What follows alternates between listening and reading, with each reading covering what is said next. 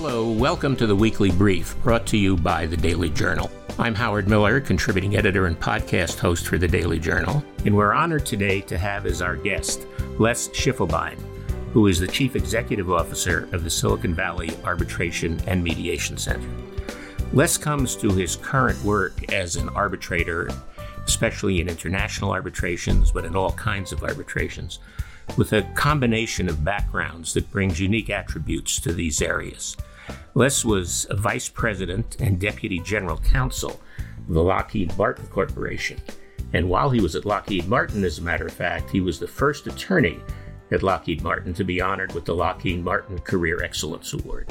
Les also served for many years in the Air Force Judge Advocate General Corps, both on active and reserve duty, retired with the rank of colonel, and in the Air Force JAG, he also received the Reginald Harmon Award is the Outstanding Air Force Reserve Legal Officer. So Les Schiefelbein brings to our discussion today about arbitration and international arbitration a unique background and a unique presence. He is on the panel of virtually every arbitration organization. Uh, he is in the London Court of International Arbitration on arbitration panels in Singapore. Throughout Asia, he has worked in the Korean arbitration panel. And he brings to us both his current experience and his work with the Silicon Valley Arbitration Mediation Center to talk to us about the importance of international arbitration, especially important not just for lawyers, but for the functioning of the world economy. Les, thank you so much for joining us. We're honored that you've taken the time. Howard, thank you. I look forward to our discussion.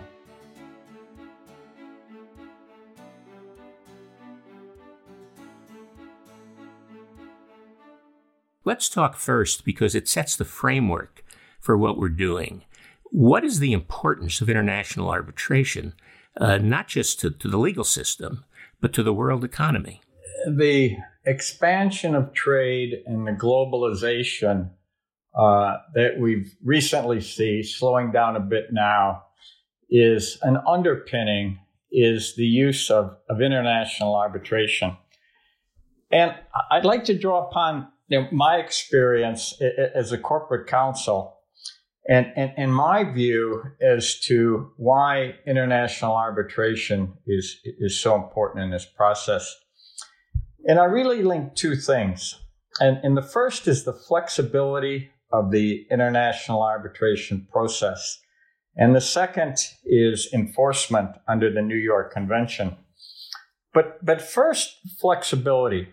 Um, you know, I've come to understand over the years that the real advantage of international arbitration uh, to the business and it was something I had to learn and something I had to explain to my executive suite uh, when we would enter into contracts with international arbitration is that the process is flexible.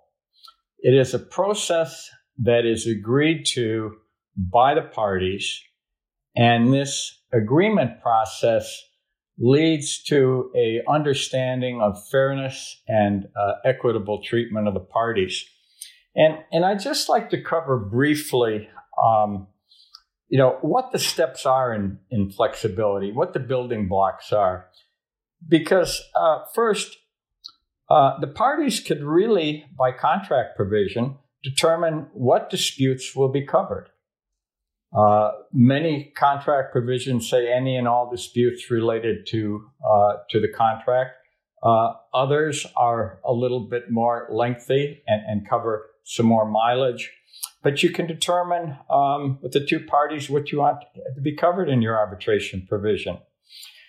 And I think really one of the most important choices is you can determine the arbitration uh, institution whose rule rules uh, will govern the arbitration process. And another point of that is the parties can determine, and I think this is very important, and is um, oftentimes uh, not understood and appreciated by even seasoned practitioners in international arbitration. They can determine, the parties can determine the seat of the arbitration. Uh, that is the legal home of the uh, arbitration. It is generally the location where the arbitration is being held. but at times parties can pick a different location than the seat of the arbitration. But most importantly, the legal home, the legal seat, um, the courts of that jurisdiction will use their procedural rules to guide the arbitration itself. So it's very important in uh, determining the seat in your arbitration clause to be very familiar with the local courts and to see if they are attentive to process issues that may arise during the arbitration itself. What you said is, is tremendously important to put in the context of people often ask the wrong question. Sometimes people ask the question broadly uh, should what is the choice between arbitration and going to court? Should we go to arbitration instead of going to court, or should we go to court? But what you're emphasizing, which is so critical, is you can't just talk about the word arbitration as a generic word where the only choice is arbitration or litigation, because one of the advantages of arbitration is that the parties have the ability to shape the dispute resolution mechanism in their most efficient and fair way within their agreement. And so it's not simply a choice between arbitration and litigation. The key is how you draft the arbitration clause. Well, uh, Howard, you, you hit the nail on the head. And um, I think that, uh, and I mentioned earlier in my comments, um, you know, I learned some uh, some hard lessons over the years in uh, in dealing with arbitration and, and, and how to treat uh, the issues I'm going through. But um, you know, the message and what I'd like to emphasize uh, to corporate counsel in particular is that, as you say, sometimes it's considered a digital process, but if you think through um, the input that corporations and corporate counsel have to determining the structure of an arbitration provision and the steps of the arbitration itself, uh, they can do it in a thoughtful way and, and do it in a way that uh, could possibly uh, be the most uh, helpful for the corporation itself. And, and all the steps should be understood, and you can go through them and you can evaluate your, your results from them. And once you're in the arbitration process itself, you may have the opportunity to change vector or change course in, in your argument slightly or, or, or your positions to, well, you are now talking as a, where you are.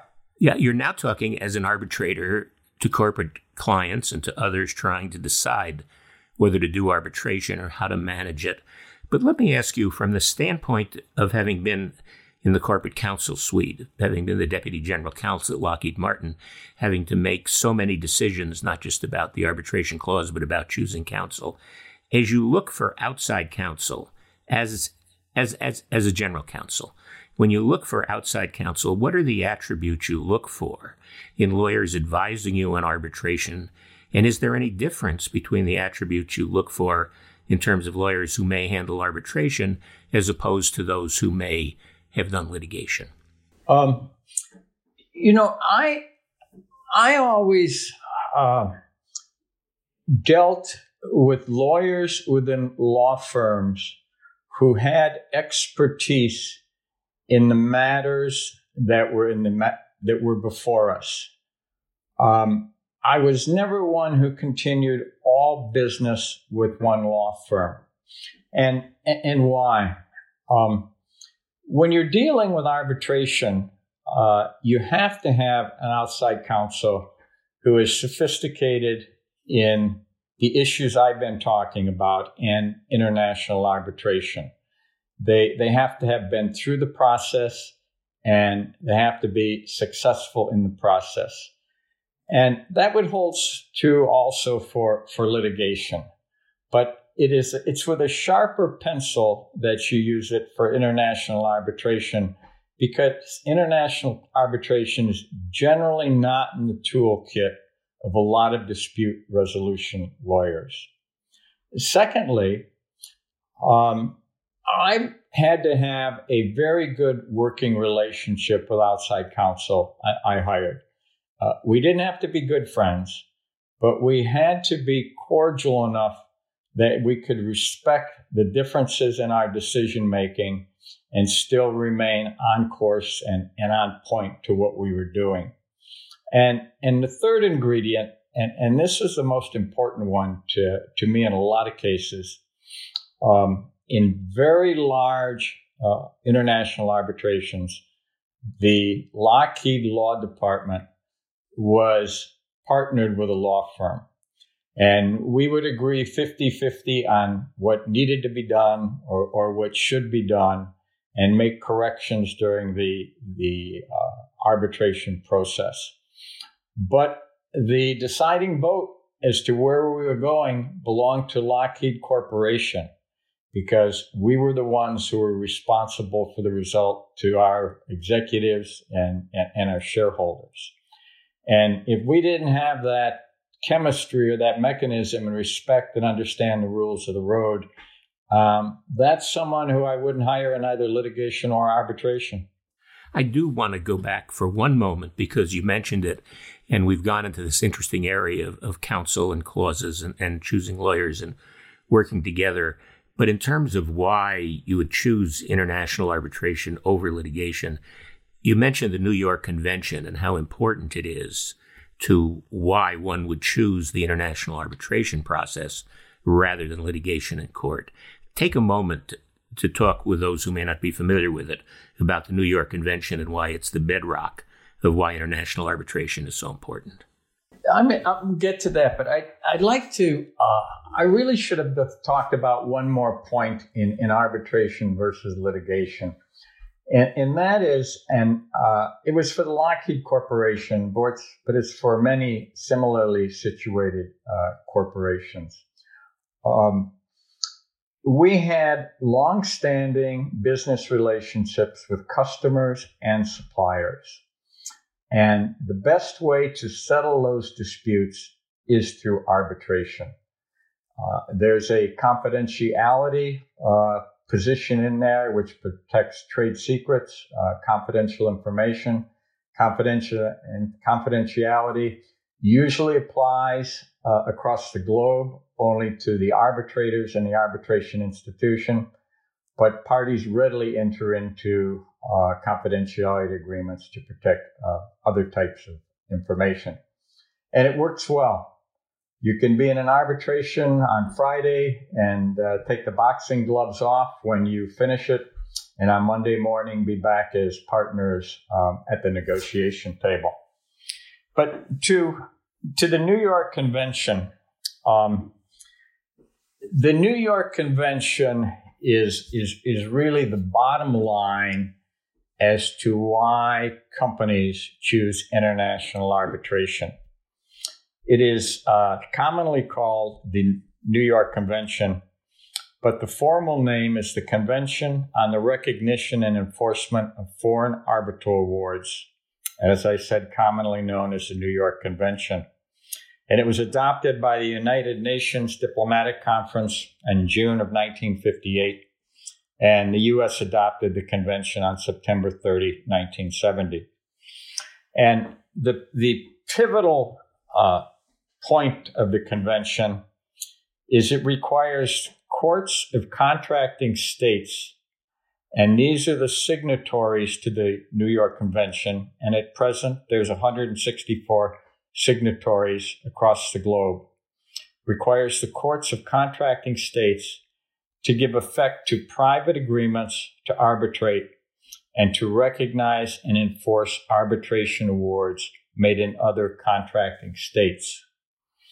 So, to put this in context, um, international arbitration really has grown up in the United States and across the globe in the last 40 to 50 years. Without the convention to enforce arbitration agreements and awards prior to the convention, parties were left to go to local courts. They might get a, uh, a judgment, but then it was very difficult to enforce the arbitration award with an international party who was doing business or who had assets outside the United States. The New York Convention is a um, worldwide enforcing mechanism, and it is the real reason why, um, the, one of the real reasons why corporations are willing to enter into, enter into international arbitration. And in terms of that, I mean, the, the contrast here is if there were no convention, look at the option of litigation. No matter what court judgment that you got, I mean, in the United States, the court judgment in any of the states is entitled to full faith and credit in other states of the United States, but not, you can't take that American based, US based court judgment and go to other countries and enforce that court judgment in other countries. But what the New York Convention does, if you go through the arbitration process and the process complies with the international, uh, with the New York Convention, then you can take that arbitration award. Unlike a judgment, you take that arbitration award and can enforce it in any of the 160 plus countries that have signed the convention. So it really is the only way to internationally enforce an award against a, party, isn't it? There is really no other way to do that. You know, uh, it, it's it's a it's a good recognition point and, and reflection point in in corporate practice because um, corporate ex- executives, the individuals who run the companies, the chief financial officer, and, and even if you have very, very material cases that go up to uh, our brief to the board of directors. Um, these individuals understand more or less the points of, of litigation. Um, they may have some in their personal lives, uh, but in their, their, their business lives, uh, more often than not, um, they hear about litigation within the corporation. Um, it's very important for corporate counsel and, and also for outside counsel who, who have the opportunity to brief senior executives on, on arbitration issues. You know, to, to always be aware of these, these fine and distinguishing points that make international arbitration valuable. And when I would visit the executive suite or, or talk to the board on these matters, um, I always took the time to to go over uh, what the New York Convention provided for and, and how it was meaningful for Lockheed Martin in, in our international business interests. Tell us now, we've talked about the importance for the international economy uh, and working within the corporation. Uh, tell us about the Silicon Valley Arbitration and Mediation Center, of which you're now the chief executive officer, uh, and its importance, especially in California and internationally, but with the growth of international arbitration in California. I'd be very happy to do that. Um, I'm honored and, and, and, very proud to be the chief executive of the Silicon Valley Arbitration Mediation Center. And in, in fact, um, back to the early days of Silicon Valley in 2014, um, I was one of the uh, the founding members of it. Um, but at first, I want to distinguish Silicon Valley. The Silicon Valley is a leading nonprofit that advances the use of arbitration and mediation in technology business disputes. It is uh, distinguished from arbitration institutions such as AAA, ICDR, ICC, or JAMS. Uh, Silicon Valley uh, does not take cases, a, appoint arbitrators, or conduct any of the functions of arbitration institutions. Uh, simply, we don't compete with arbitration institutions. We're only a voice, uh, an advocate for technology, uh, ADR. And, you know, we came to be uh, because the founders were in Silicon Valley. And uh, we understood that there was a, a small number of matters that Silicon Valley companies uh, we're taking to alternative dispute resolution. And our understanding at the time is that maybe this was because there was a, a lack of information on the value of ADR, or possibly there were not uh, known uh, arbitrators or mediators uh, who could handle tech cases, and I mean very sophisticated technology cases and had a track record for success. And so we started with what we call a, a tech list, and it's now 53 individuals across the globe who are recognized arbitrators and mediators um, in the tech space. But but more to your question, um, you know, what role does Silicon Valley play in in, in California for uh, international dispute resolution? And I'm sorry, Les, I just want to clear when you you're using the word Silicon Valley as shorthand for the Silicon Valley Arbitration and Mediation Center. Correct. Okay. Thank you. And before we go on, I wanted to say that, but also we've been talking about Les's background, experience, the importance of international arbitration, and we now are hearing the value and importance of the Silicon Valley Arbitration and Mediation Center, what it has done, what's happening in California. Let's take a break and learn about how you can get MCLE credit for listening to this. Listening to this hour long podcast, you can obtain full MCLE credit for it through the Daily Journal, and we'll take a short break so you can hear how that can be done, and then we will return.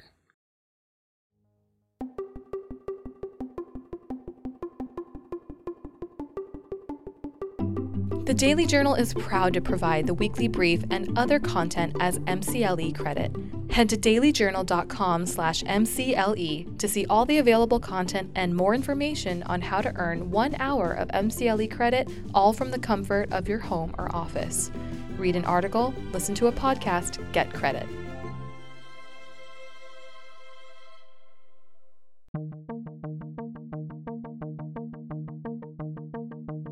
With a constant flow of information about the COVID 19 pandemic, it's become hard to keep up. That's why we've put all our coronavirus related content into one place. Now you can find COVID appellate cases, news articles, guest columns, and episodes of the weekly brief on our new page. Stay up to date by visiting dailyjournal.com/covid.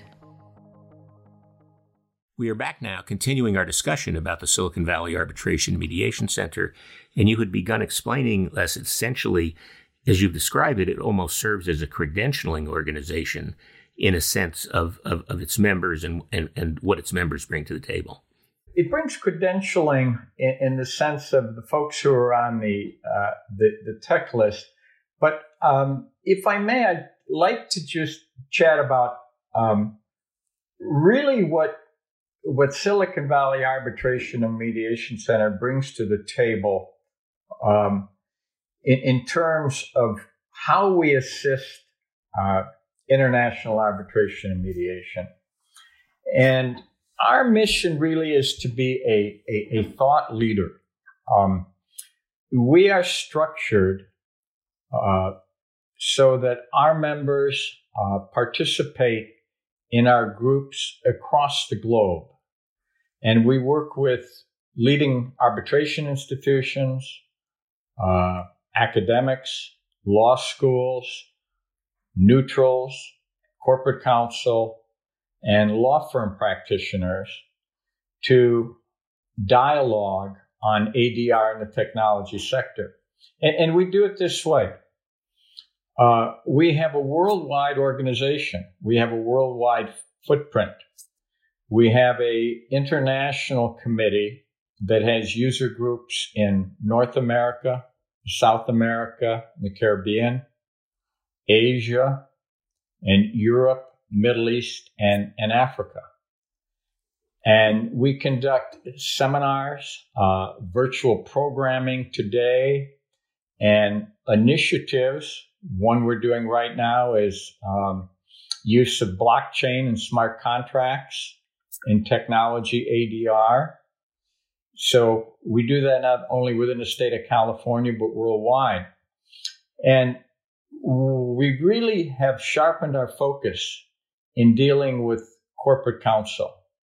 We have a, uh, a very ambitious corporate counsel task force that is about to roll out a series of virtual webinars participative with corporate counsel so that we can have a better understanding and, and a better dialogue with corporate counsel on the advantages of uh, ADR and the technology center. So we bring thought leadership. We bring an organization that has um, global members those folks in the user groups live and practice in those regions of the globe. So we bring a very sharp focus to ADR. And you talked about bringing a sharp focus to ADR, and the name of the center is Silicon Valley Arbitration and Mediation Center. And though we've spoken a fair amount about international arbitration, we have not spoken about international mediation, and especially talked recently about a new international convention analogous to the New York Convention for Arbitration that we've spoken of, the Singapore Mediation Convention, recently signed and now operative. Tell us about the Singapore Convention about international mediation and how those two go together and will grow.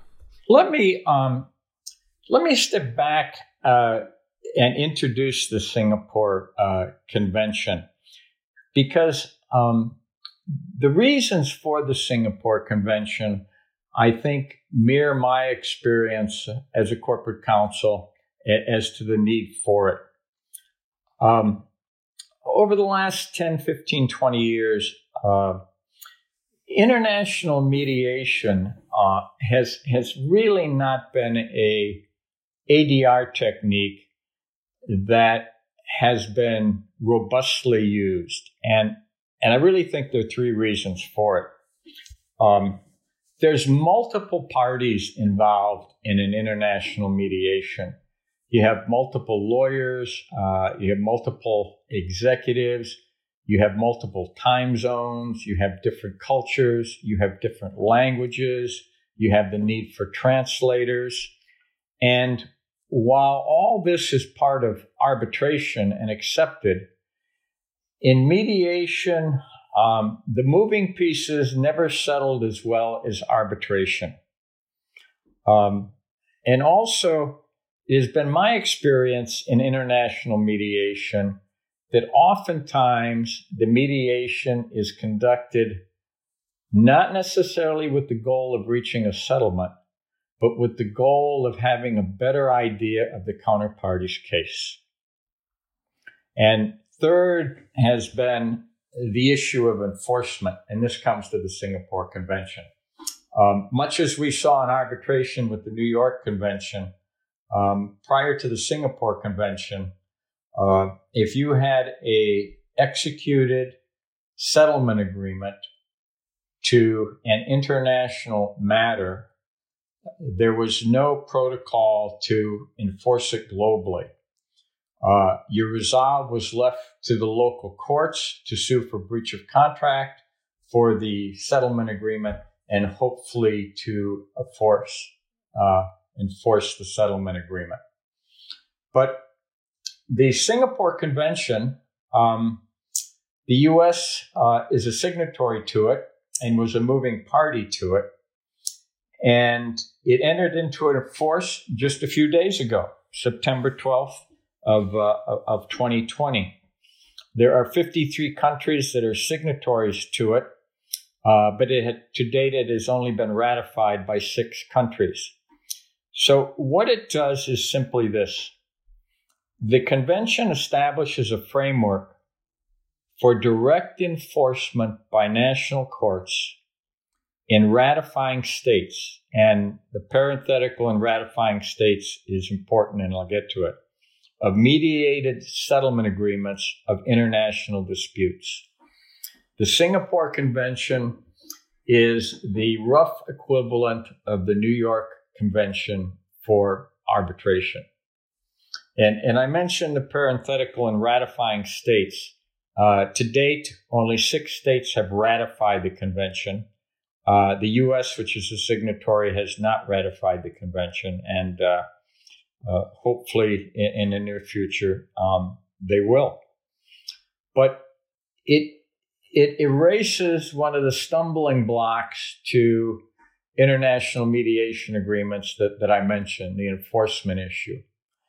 And um, I predict that uh, in the coming years, and particularly once this agreement is ratified by some of the um, major global uh, players the US, uh, China, the UK, um, and others that international mediation will take off, um, particularly like uh, international arbitration took off once we had the New York Convention. Because what it what it removes really, I mean, the fact that if you mediated international arbitration and and came to this kind of settlement agreements that are entered into in mediation, you couldn't take that settlement agreement outside the jurisdiction in which you were and have it enforced internationally. That itself had to have been was a major contributor to people not putting in the effort uh, uh, to get it done. But that is on the road to being uh, uh, uh, uh to being taken care of as more and more countries ratify. So, are there now more extensive things happening within the international dispute resolution community in terms of promoting mediation? California has one of the strongest mediation cultures in the world. So, is this something that the California mediation culture can bring to the international community in terms of promoting the efficiency of mediation as the Singapore Convention continues to be ratified?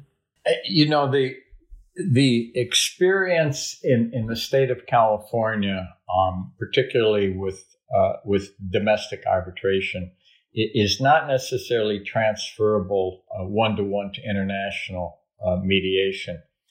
How, however, um, this is this is the perfect time and and really the, the perfect place uh, for practitioners, international uh, uh law practitioners, arbitrators, mediators, and, and, and those who are scholars in international law to to really focus and and, and work towards introducing international mediation to um, to the state of California. Um, you know, I um, I was looking uh, when I was doing some review here as to places in the Pacific Rim where um, there were safe seats um, for arbitration. And, and two of the places are San Francisco and um, Los Angeles. But I looked at the Pacific Rim countries, and only Hong Kong, Seoul, and Vancouver are consensus choices to being safe seats for uh, arbitration. So in California, we have a $3 trillion a year economy, the fifth largest economy in the globe. And when you put us in presence of the Asia rim, um, it is it is a natural that we could become the leaders in international mediation. And international mediation, once recognized, and we're going to need that critical step of being ratified by uh, by our government, um, we could be in the forefront of that.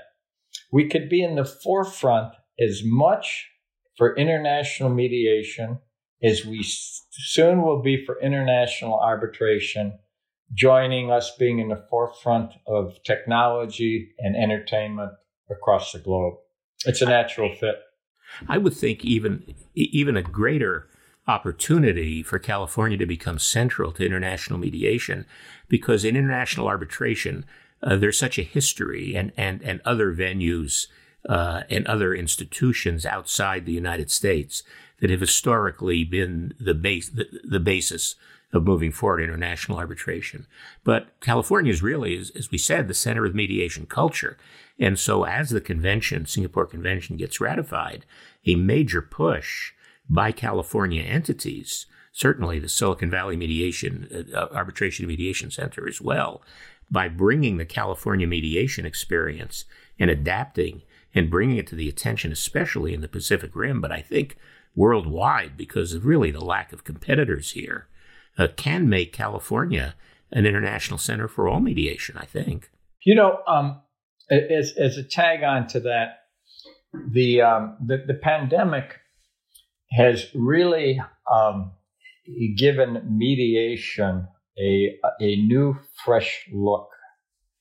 And businesses are looking for ways, global businesses as well as California businesses, are, looking for a way to solve their near term business problems and retain healthy and successful business relationships.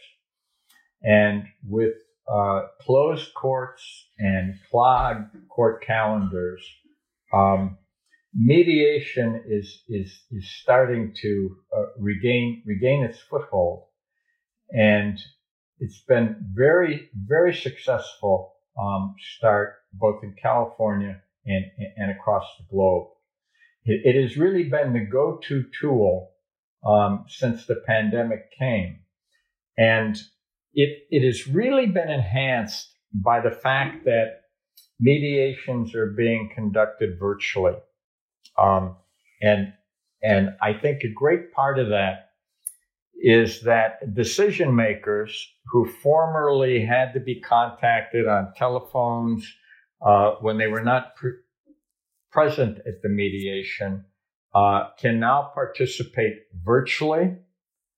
It's a shorter communication line for authority for settlement, but also the senior decision makers get a sense in an hour or so uh, about what's happening in the mediation, um, how they would like to participate, and um, wh- whether the process is is going well.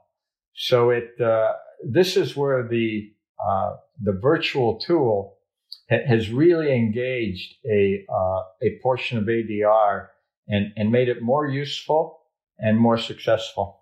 And the same and the same will happen uh, with international mediation uh, being done virtually.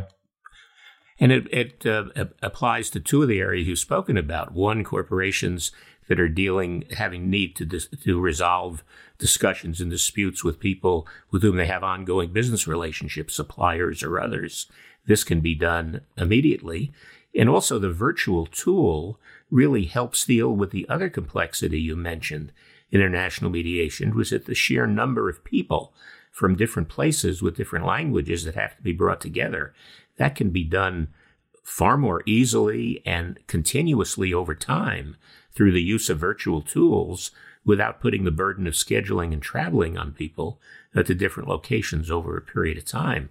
So the virtual virtual tools here in mediation combined with the increasing enforcement of international mediation agreements uh, really present, uh, as we've both spoken, a great opportunity for the growth of, of mediation through the California experience. Uh, we have been talking first about international arbitration, now about international mediation. Uh, the Daily Journal carries numerous reports on these issues and covers many other issues as well. We'll now take another break and hear about some of the other current news and important stories that the Daily Journal is covering. The weekly brief is brought to you by the Daily Journal, California's largest legal newspaper. Here are some of our top stories from the week of October 5th. First District Court of Appeals Judge Martin J. Jenkins is Governor Newsom's pick to replace the recently retired Justice Ming Chin on the California Supreme Court. If confirmed, Jenkins will be the first openly gay and the third black male justice to sit on the bench of California's highest court. Jenkins's colleagues have lauded his skills as a jurist, saying he's insightful and thoughtful as well as well liked. Retired Justice Chin remarked their careers have paralleled each other in many ways, and Jenkins would make a great justice. With nearly 30 years in the judiciary under his belt, Jenkins breaks from the recent mold of California Supreme Court justices, and his age has some speculating on how long he would serve. He turns 67 next month, and some say if Newsom wins another term, Jenkins could step aside at 73 to guarantee Newsom another state Supreme Court pick. Courts across the state have announced various closures in recent weeks to combat budget constraints. The Riverside County Superior Court cited the state's $54 billion deficit from the pandemic as why it will be closing every third Friday through the end of the fiscal year on June 30th. COVID could have a worse financial effect on the courts than the Great Recession, not only because of the additional costs of protective equipment, but because of the massive court backlog of cases. So far, there's no end in sight, and in the meantime, mediations and private judging are being used as alternatives to trials. California's first online bar exam is done, and it went better than expected. Despite early concerns test takers would not be able to even access the test, Test software provider ExamSoft reported more than 98% of exam takers passed the verification process and were able to complete the first day's essays. Some students had issues calling into ExamSoft for tech support, experiencing wait times of over an hour in some cases, but most reported having no issues. ExamSoft reported fewer support calls on the second day and said they were able to handle the volume of calls by bringing in new staff and reallocating existing staff to support the influx. Results from the bar exam aren't expected until January. To read these stories and more, go to dailyjournal.com/articles. We're back now, having spoken about the basis of international arbitration and mediation. Unless you've emphasized, especially in California, the importance of these techniques in the technology sector, which is the center of the reason for the Silicon Valley Arbitration and Mediation Center. You mentioned blockchain. Are there other particular technology disputes that have become the focus and the need for these international dispute resolution mechanisms? You know, we focus in um, in Silicon Valley um, on ADR techniques, and you know, to to pro- to provide a, a futuristic look. Uh, that's why we have groups and, and, and thought leaders like blockchain and, and smart contracts. Um, we think that that is a way that arbitration uh, will bring more efficiency to arbitration. And, and we want to be in the forefront of the, of the technology changes that come to international arbitrations. Um, it, it, it, it takes a little bit of, uh, a little bit more initiative to get these type of, of, of programs going because we're a uh, all volunteer organization. I mean, uh, we don't we don't pay anyone in Silicon Valley, um, but you know we think that it will continue to uh, uh, open the aperture for uh, technology ADR if people learn more about these techniques and they are adopted by uh, arbitration institutions. And it'll just make uh, continue to make arbitration what it was intended to be cheaper faster better way of, of adr you're not only talking about educating and training people in existing techniques but looking to the future we know efficiency, time, cost is all a very important factor for clients. You've been in the client seat as much as anyone, are tremendously important factors for clients in, in managing, avoiding, and resolving disputes. So tell us about some of the things you're looking to changes in the future, the use of blockchain and other things. What kind of things are you focusing on, analyzing and studying uh, it, that may happen in the future to help make these dispute resolution mechanisms even more efficient? You know, the real focus we have now, and I mentioned it, it, it earlier, is, is, is dialoguing with, with corporate counsel. Uh, we have been very successful at Silicon Valley with a number of our initiatives, but um, the corporate counsel are, are, are, not generally not as participative in the international community as, as we would like them to be. And and I think I think the reason for that goes back to my own experience is is often we talk about um, the fine points of international arbitration, but we fail to appreciate what's important to corporate counsel and to their businesses. So towards that point, and in, to your question, we're having the dialogue with them is to see you know what what they really would like out of the arbitration process. What would bring them closer to and utilize arbitration more particularly in the technology sector? So the the initiatives um, we haven't definitized. We're really at the point of having the dialogue with the corporate counsel community to fit their needs and to have them become uh, efficient users of the arbitration process. Yeah, this is really something like marketing research. What what what what is the demand uh, from the market in terms of what services it wants? And can you tell us? Are, are you hearing specific things that the the corporate counsel, the corporate community is saying about its concerns and needs and desires in in in dispute resolution and especially arbitration? The thing the thing that we feedback we get from corporate counsel is that they would like to see more transparency in the international arbitration process. And some of the arbitration institutions are, are, are going to this in terms of, of, of transparency, um, naming um, the type of dispute, uh, unless a party objects, uh, naming who the uh, the two uh, co-parties are and, and, the subject matter uh, of the dispute. Um, some corporate counsel are even going, you know, past that.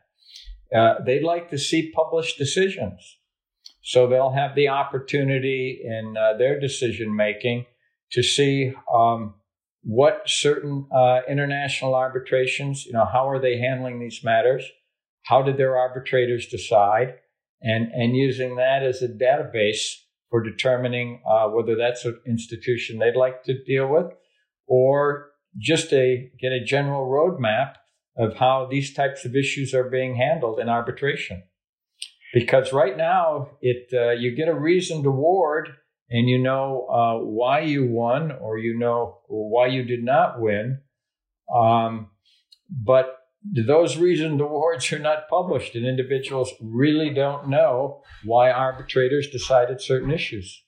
That's a really interesting point that's being raised, but isn't that the other side of the advantage of arbitration as having been spoken of for confidentiality? Is there a tension here between the desire for transparency and the value of confidentiality? There's a natural conflict here.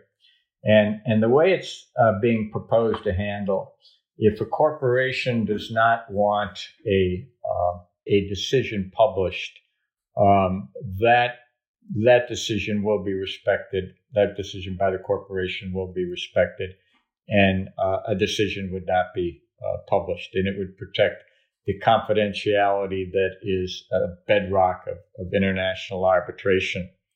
But you know, the the the natural tendency is is really a, you know a product of wanting to know as much as you can about the the decision making process itself and the predictability of the decision making process.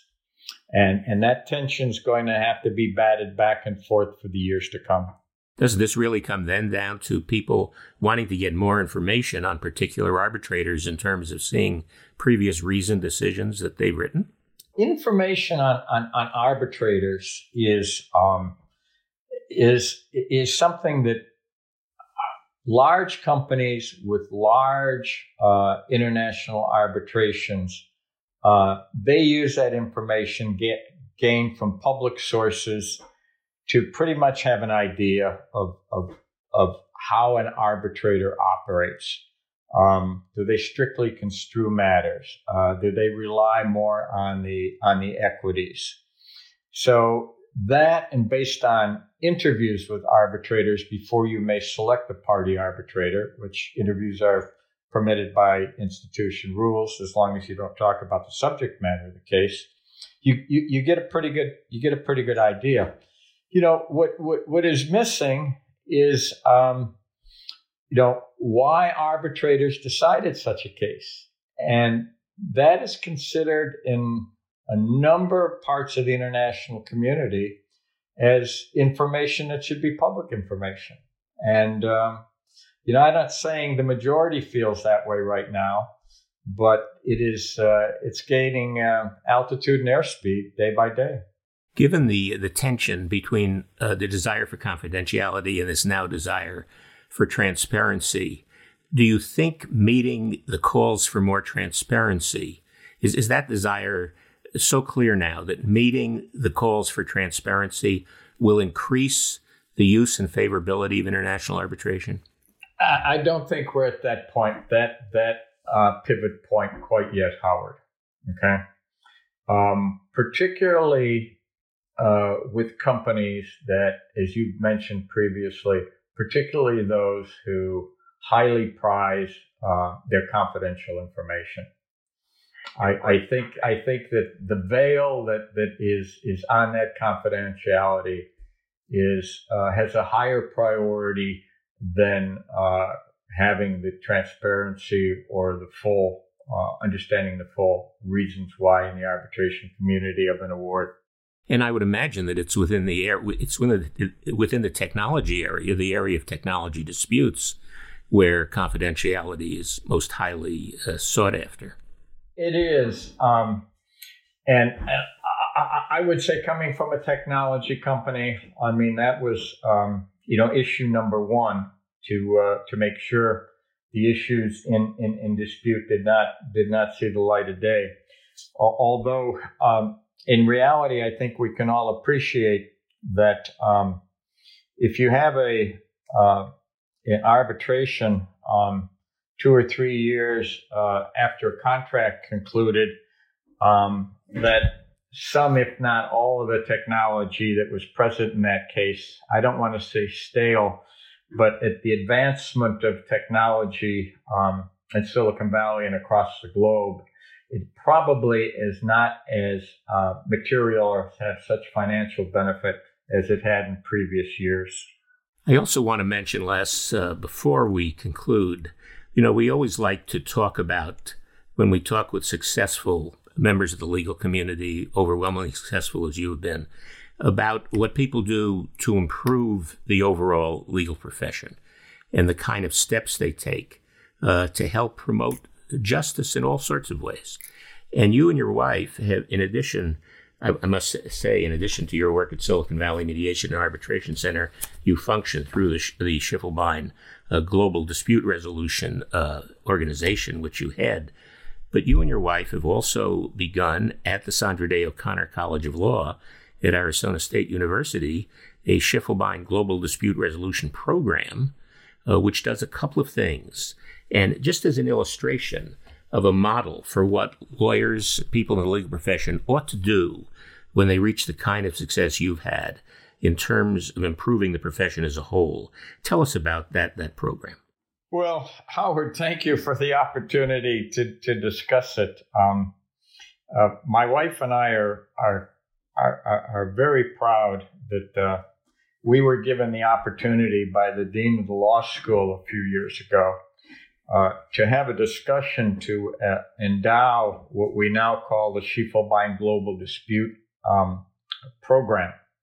And um, I'm a graduate of the of the law school, and and I must say, over the years in my military career and my Lockheed career, I was I was not as close to the law school as, as maybe I should have been. But um, we have certainly um, become good friends and good colleagues in recent years. But the uh, the program has two aspects, and the first is a uh, global dispute resolution conference. Um, where we, we really bring together the, the top minds and, and the top practitioners, um, top lawyers in private practice, counsel for global corporations, uh, internationally recognized arbitrators and academics, and leaders at arbitral institutions to engage in discussions on timely issues in international dispute resolution. I mean, we've had um, this year on January 15th of 2021, next year, will be our third conference. It will be virtual. Um, but you know, just to show you how, how topical we are, um, we talked about the uh, Singapore Convention. And, and, and at the conference, uh, we're having one panel uh, entitled Mediation the World Over. And uh, two panelists um, had a major impact on the uh, organizing, drafting, and effecting of the Singapore Convention. Uh, Tim Schnabel from the U.S. At the State Department, uh, he was the mover for the New York Convention. Uh, he was the United States representative and did did a lot of the drafting. I'm sorry, Les, but you mean the mover for the Singapore Convention? Correct. Yeah. Um, and also from Singapore, uh, Natalie Morris uh, Sharma.